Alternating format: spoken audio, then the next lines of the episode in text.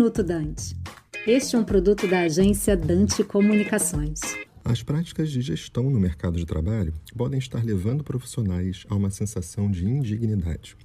Essa é uma perspectiva baseada no resultado de uma breve pesquisa coordenada por mim e realizada pelos alunos do curso de Gestão de RH da Universidade Veiga de Almeida durante o mês de abril desse ano de 2022, com 134 profissionais que atuam no Brasil.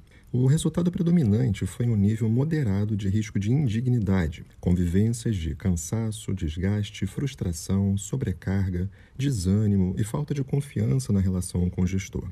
A mesma pesquisa, realizada em 2016 com 115 profissionais, já apontava o mesmo nível de risco de indignidade.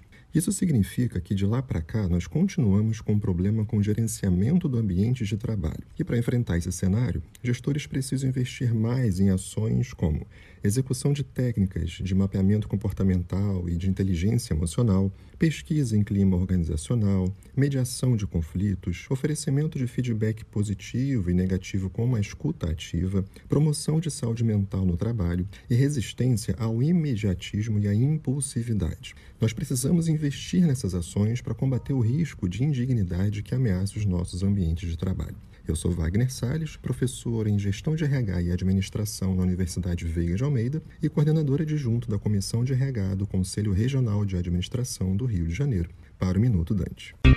Você acabou de ouvir Minuto Dante, um produto da Dante Comunicações.